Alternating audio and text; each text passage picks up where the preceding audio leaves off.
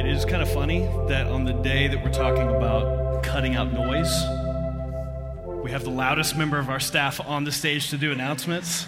I just wanted to point out the irony in it. Um, I've realized recently that I've reached that age uh, where, you know, particularly having very loud young children, where I have to turn down the radio in order to find where I'm going. Does anybody else do this? Uh, I've become my parents. I've become my parents. Uh, you know, I can remember long drives as a family, and you know, we're we're listening to one of our favorite songs, and it's just it's hitting right, and we're getting to the point where everybody's about to belt it out, and then all of a sudden they turn it off. They're like, "What are you doing?" I say, "We got to find where we're going," right? As if there's some connection between our vision and how much noise is happening in the car. It's as if too much noise can be blinding. And Siri does this automatically now. Uh, you know, you'd be navigating and listening to music, and it'll duck down the, the music while it gives you directions. Uh, or you could take the, the blindfold game. If you ever played this game where, um, you know, uh, you, you split up into teams of two, and one person puts the blindfold on and has to go through an obstacle course of some sort and you have to the other person has to call out the directions to let you know where to go so you don't crash into anything.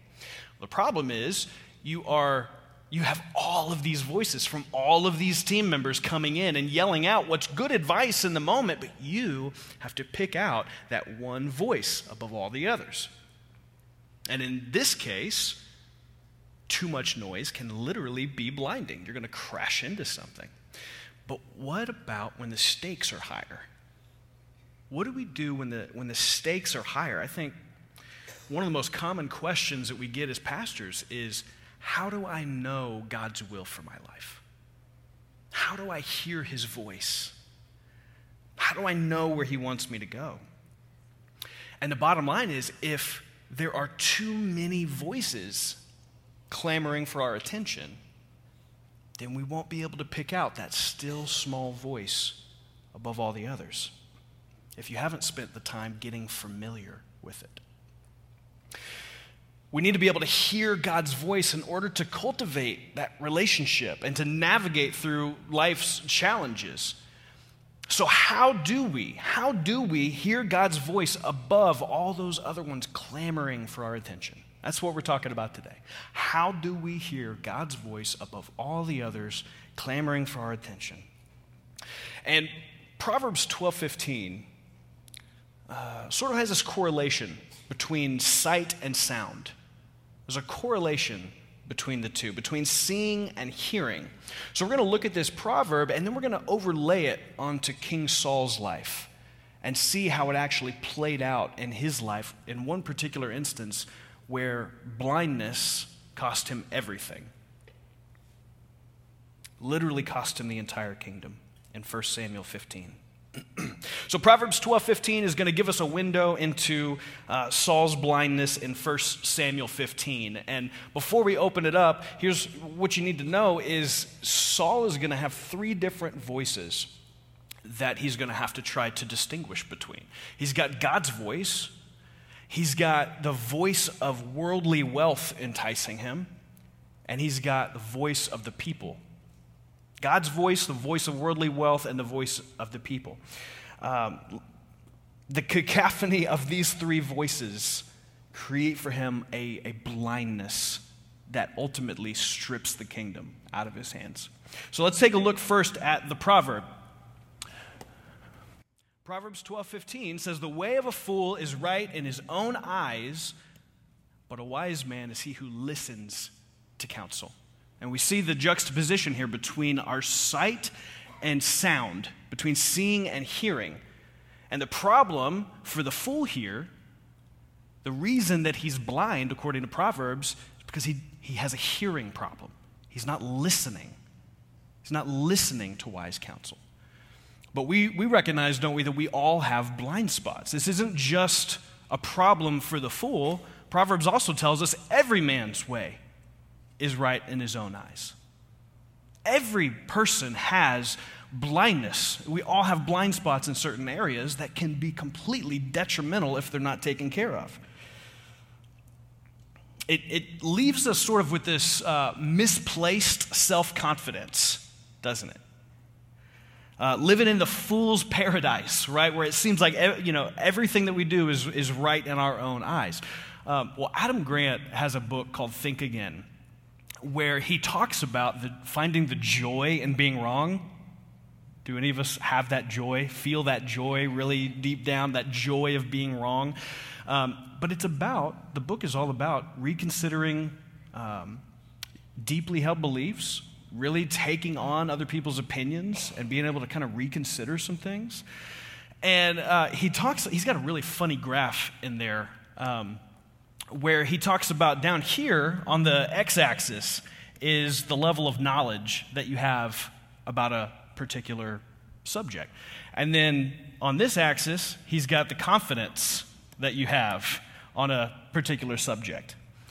And he says, as soon as you start learning something about a subject, it starts to click, and you go, wow, this really makes sense. I have a lot of confidence right now in what I know, even though you know very little, right?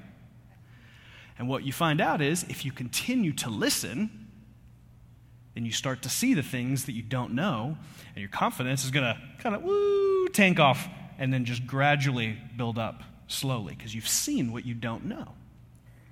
And you know what he calls this perch up here? He calls it Mount Stupid.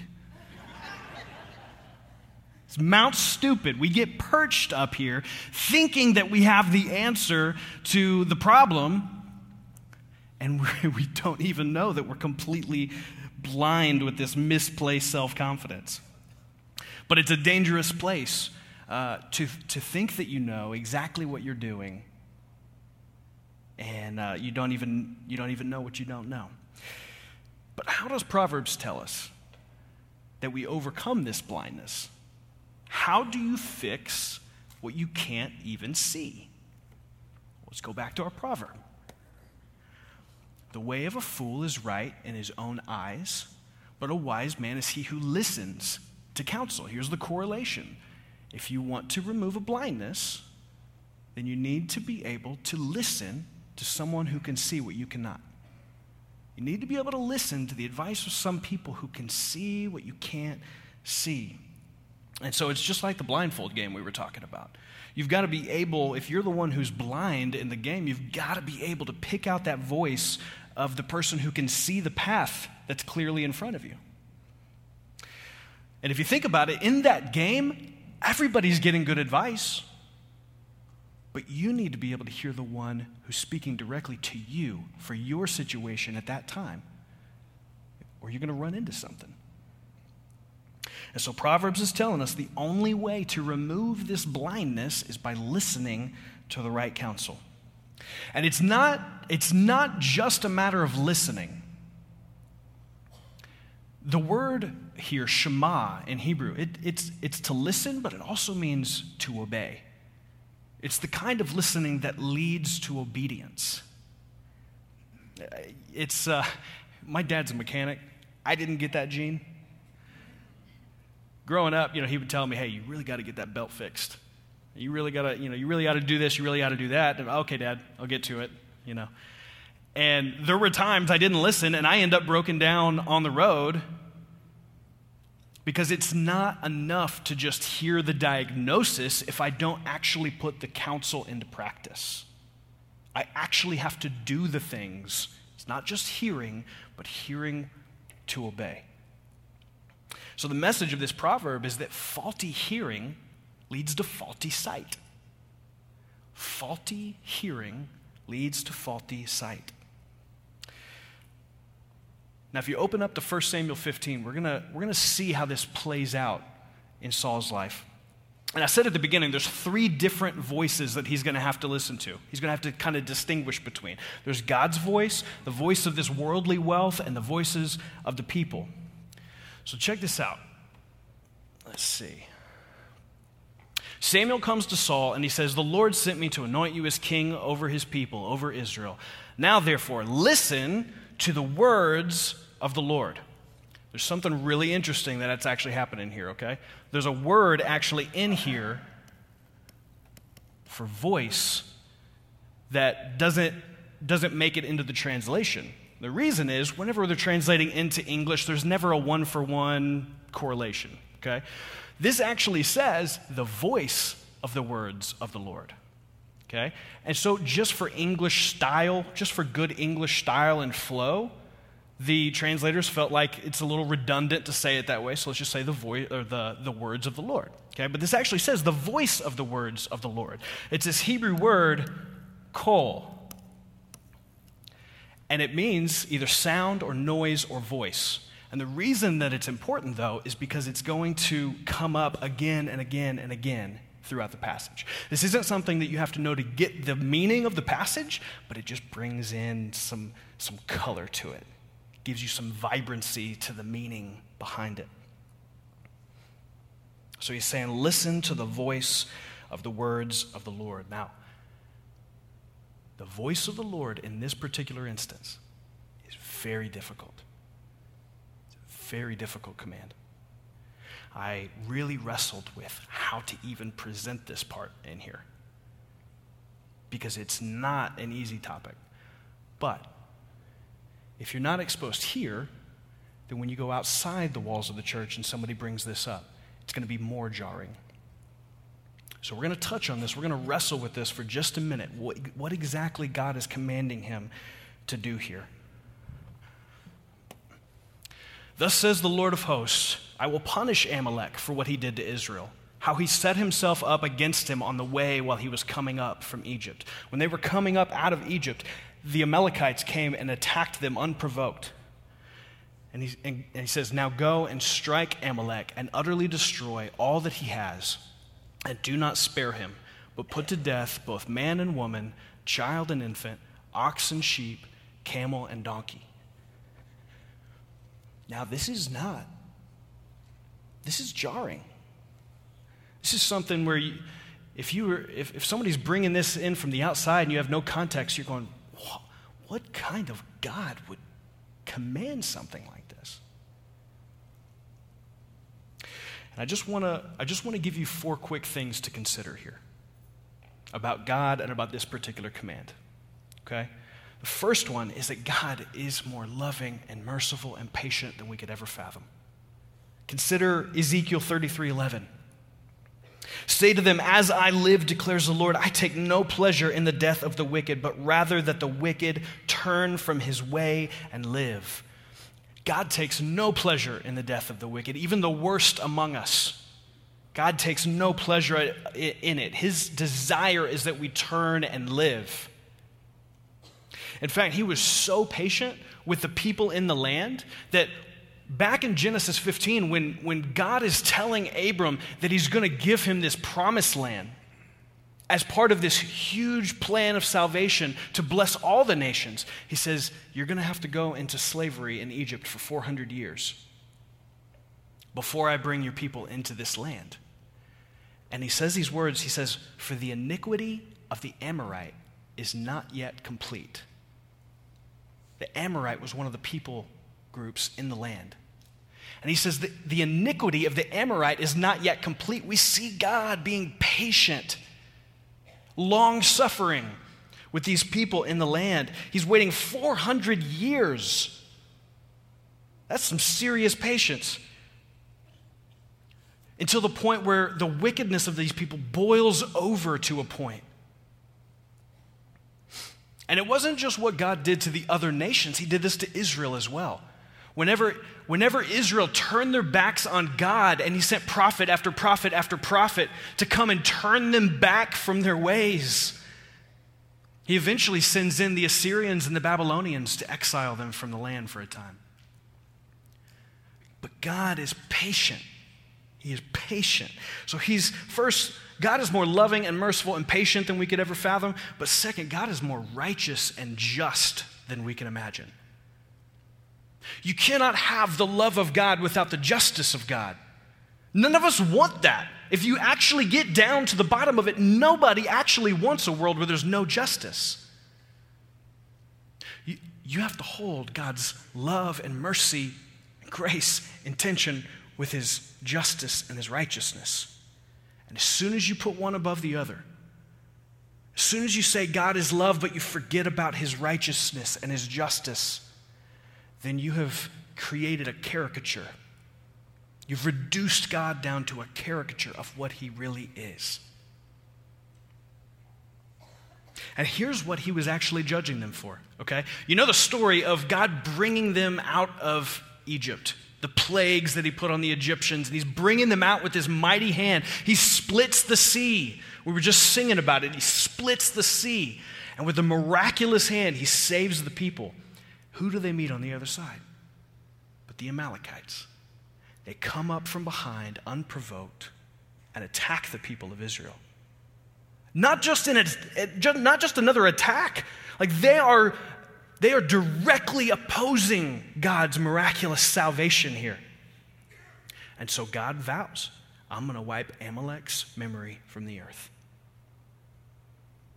God's working in his justice here. But even then, even then, consider how patient God is. From the time of Moses to the time of Saul, there's been hundreds of years even past here before God gives this command. God is incredibly patient in his love and his mercy, but he's also just. And the third thing is, God sees what we cannot see. At the end of the day, we have to remember his thoughts are higher than our thoughts, his ways are higher than our ways. He sees the full picture, and that's the whole point here. Is that he sees what we cannot see. I have a blindness. I need someone who sees ahead of me. And so, even though Saul couldn't see why in this story, why God was giving this command, we have the advantage reading it now of being able to look, look back and see, oh my goodness, God knew what he was doing. Look what happened here. Because Samuel already said that the, the sword of the Amalekites made women childless. They were already doing this. And Saul ends up disobeying God's command here to wipe out the Amalekites.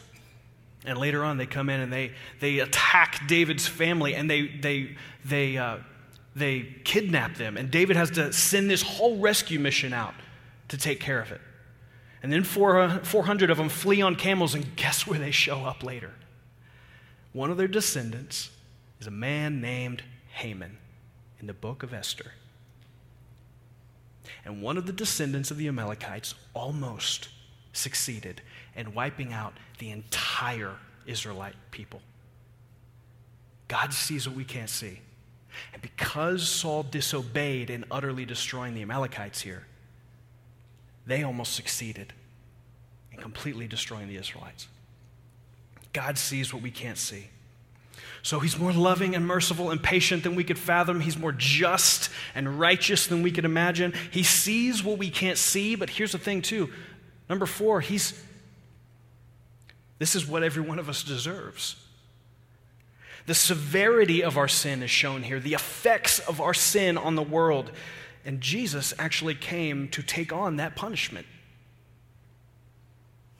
He came on to to take the punishment of every kind of people across every people group, every kind of offense across all of the entirety of humanity on his shoulders on the cross.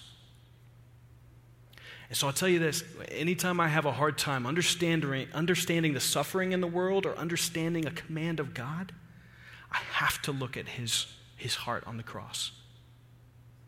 I have to look there because the cross is the only way that God could satisfy both his mercy and his justice at the same time. It's the only way.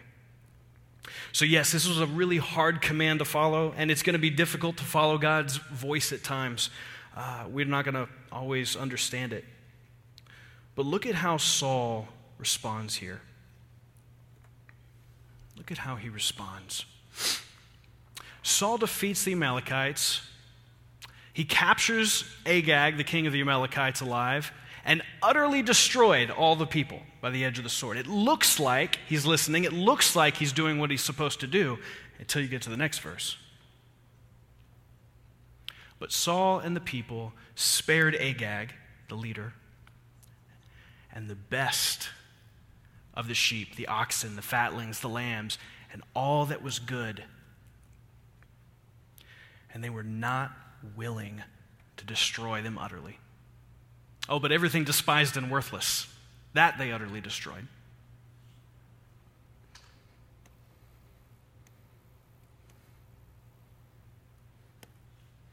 Then the word of the Lord came to Samuel, saying, I regret that I've made Saul king, for he has turned back from following me and has not carried out my commands. You would expect at this point that the next time Saul sees Samuel, he'd be walking in with his tail between his legs. That's what you would expect. Next time he sees him, look at this. Samuel comes to Saul. Saul says to him, Blessed are you of the Lord. I have carried out, look at this, I have carried out the command of the Lord. What? how can you be that blind? We do this all the time, but how was Saul this blind? He was listening to the other voices other than God's. Because look at what Samuel says. Well, what then is this bleating of the sheep in my ears and the lowing of the oxen which I hear? These words, bleating and lowing,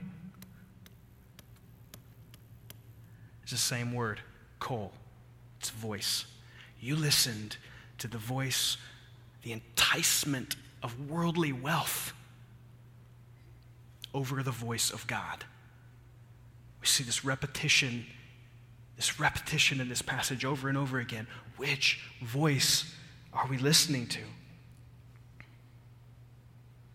Surely God wouldn't want to destroy the best of it, right? Surely that, that doesn't make sense. And Saul thinks he has a perfectly good excuse. But he also points the finger. He says, They have brought them from the Amalekites. The people spared the best of the sheep and the oxen. He's pointing the finger, and then he's saying, Look, I got a good reason. It was just sacrifice to you. I did it as a present, it's a gift. But the rest, oh, the rest we utterly destroyed. And this is the tale that is literally as old as time. From as far back in the garden, pointing the finger at the real culprits, saying God could not have possibly meant what he, what he did, what he said here. It doesn't make sense. And Saul is completely blind here because he's listening to the wrong voices. Even here, Samuel says to Saul, Wait and let me tell you what the Lord said to me last night. And he said, Speak, I want to hear it. How often do we act like, I'm guilty of this? How often do I act like I want to hear a word from the Lord, but I haven't done the last thing He told me to do? I haven't done anything with the revelation He's already given me. I haven't spent time to even see what it is. How often is this our, our mindset toward God? Speak. Most of the time, when we're asking for God to speak, asking for His will for our lives, we're asking for clear direction for a very particular circumstance. But we don't want to do the last thing that He told us to do. We're often so deluded and, and, and blind, thinking that we really want to hear from God when we would really rather listen to every other voice except for His. Our problem is not that we don't know God's will. Our problem is, is, for many of us is that we've already heard it clearly, but we've let other voices come in and we've started to question what we know. The voices of society, from from the worldly wealth, from the people around us, we start to question what we really know. That it was even clear enough in the first place, or that maybe we just didn't really understand it. The voices make us question if God's voice is really good. And that was the problem in the garden. The command was clear, the boundaries were set for our good and His glory. But another voice slithers in and makes us question everything. Our problem is not that we don't know God's will, our problem is that we want a second opinion. We want a second opinion on what's good for us. Our problem is not that we can't hear from God, it's that we don't sit still.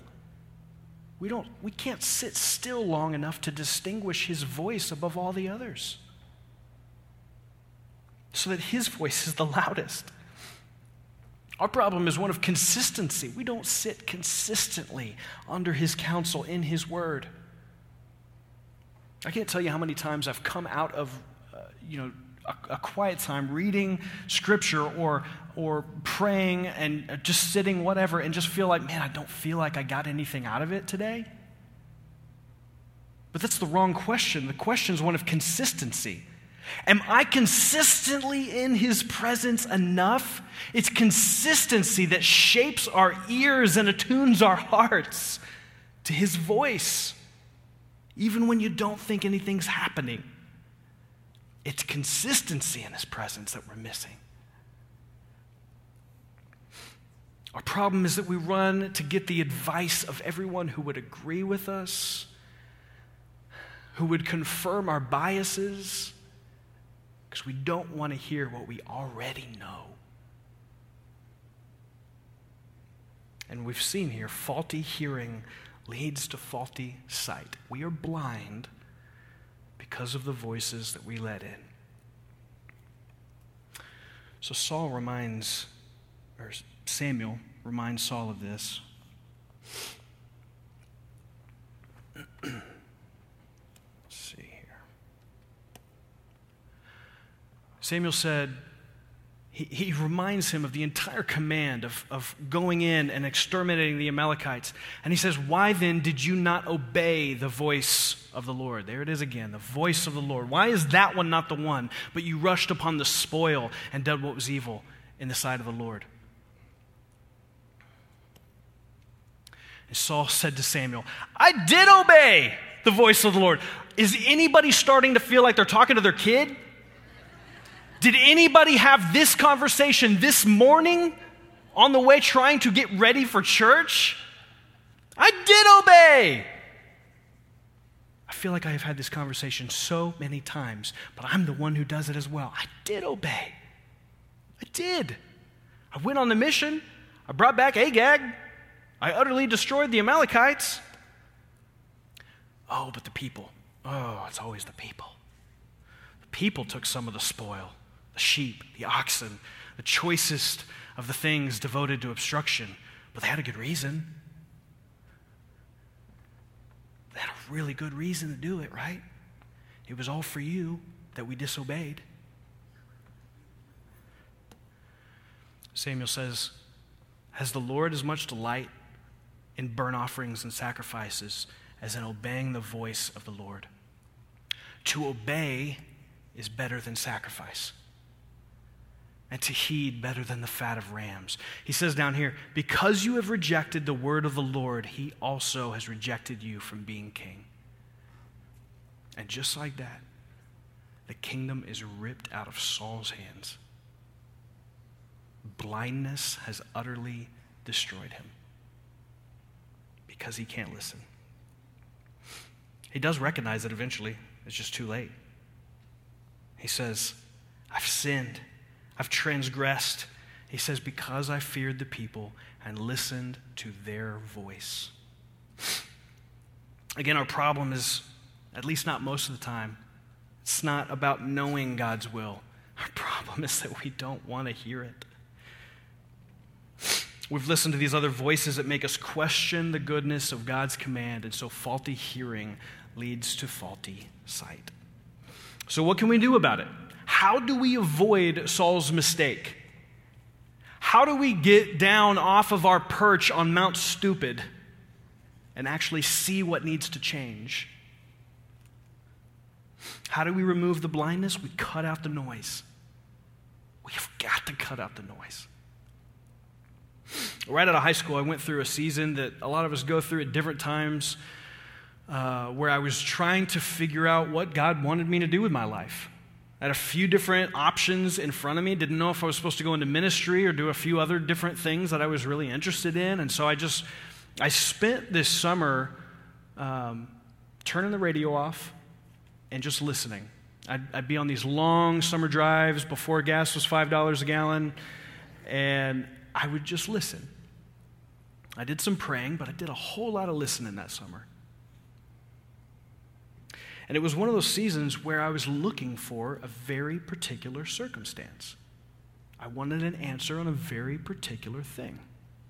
But one night, God hit me over the head like a ton of bricks and reminded me of Jesus' words in Matthew 6:33. Seek first his kingdom and his righteousness, and all these things will be added. I was looking for something particular, but I had to learn to be God's man in whatever situation He was going to place me. I had forgotten this fact, and God reminded me of it. I had to do something with the revelation He had already given me.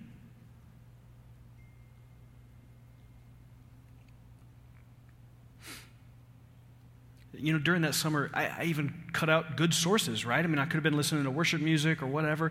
There's, there's many good sources even that just add to the noise sometimes. And I just felt like for me at that time, I needed to sit and just be in silence with God. Because we're inundated all the time. TV, movies, social media, podcasts, books, magazines, blogs, friends, coworkers, f- uh, music, radio. It's constant. We know it's constant. And even so many of these sources that we think are good, some of them are even having the same kind of messages come out like, you know what, you're perfect just the way you are. Or, don't you dare change for anybody. Or, how about, you got this, just believe in yourself. Is it any wonder that we're, that we're blind? What does the Bible tell us? God has given you worth and value that's intrinsic inside of you because He's made you in His image. But that means that the, the most authentic thing that you could do, the most authentic version of yourself, is the one that looks the most like Him. He tells us we have a sin problem that only He can fix. He tells us we need to be radically transformed every single day by the power of His Spirit. He tells us, you know what? Actually, you don't got this because you were made to depend on my spirit every single day. But the only way that we hear God's voice above all the others is if we cut out all the other voices and start to become familiar with His.